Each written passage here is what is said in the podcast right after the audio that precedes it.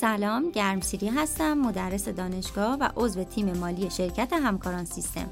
با سری پادکست‌های حرف حساب در خدمت شما هستیم. در پادکست قبلی درباره اندازه‌گیری موجودی مواد و کالا یا همون روش اقل بهای تمام شده و خالص ارزش فروش صحبت کردیم. در این پادکست می‌خوایم درباره بهای تمام شده موجودی مواد و کالا و چگونگی تخصیص مخارج اونها صحبت کنیم. به صورت کلی بهای تمام شده موجودی‌ها شامل 3 قسمت میشه: مخارج خرید، مخارج تبدیل، سایر مخارجی که برای رسوندن کالا یا خدمات به مکان و شرایط فعلی لازم هست. الان به این میپردازیم که هر کدوم از این قسمت‌ها، یعنی مخارج خرید، مخارج تبدیل و سایر مخارج، چطور باید محاسبه بشه. اول مخارج خرید.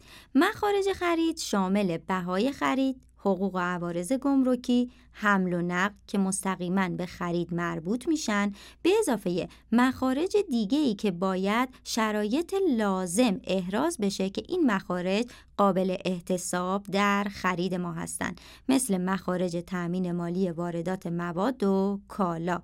نکته‌ای که باید بهش توجه کنید اینه که تخفیفات تجاری باید از بهای خرید کسر بشه. مخارج تبدیل. مخارج تبدیل شامل 2 قسمت هست: مخارجی که مستقیماً به اقلام تولید شده مربوط میشن، مثل کار مستقیم، و مخارجی که به صورت غیر مستقیم به اقلام تولید شده مربوط میشن، مثل سربار ثابت و سربار متغیر. سوالی که اینجا مطرح میشه نحوه تخصیص مخارج سربار تولید به موجودی مواد و کالا هست. جواب اینه: تخصیص سربار باید بر اساس ظرفیت معمول فعالیت واحد تجاری صورت بگیره. ظرفیت معمول چی هست؟ ظرفیت معمول متوسط محصول تولیدی مورد انتظار در شرایط عادی طی چند دوره یا چند فصل برای یک واحد تجاری هست. اما نحوه تعیین سطح معمول فعالیت برای یک شرکت به صورت جزء چطور میتونه باشه؟ جهت این کار باید میزان تولید مورد نظر برای اون شرکت تحت شرایط کار حاکم در طول سال یا 1 یا 2 نوبت کاری مشخص بشه.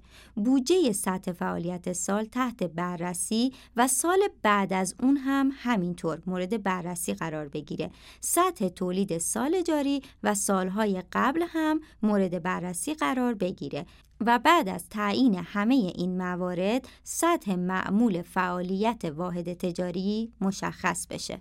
یک سری نکات هست که در مورد تخصیص مخارج سربار باید مورد توجه قرار بگیره.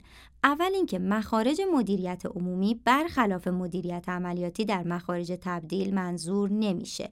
دوم، در تخصیص مخارج دوایر خدماتی مبنا میزان خدماته که در رابطه با عملیات مختلف ارائه میشه. و سوم، مخارج ظرفیت بلا استفاده به عنوان هزینه عملیاتی پس از سود ناخالص دوره در صورت سود و زیان منعکس میشه.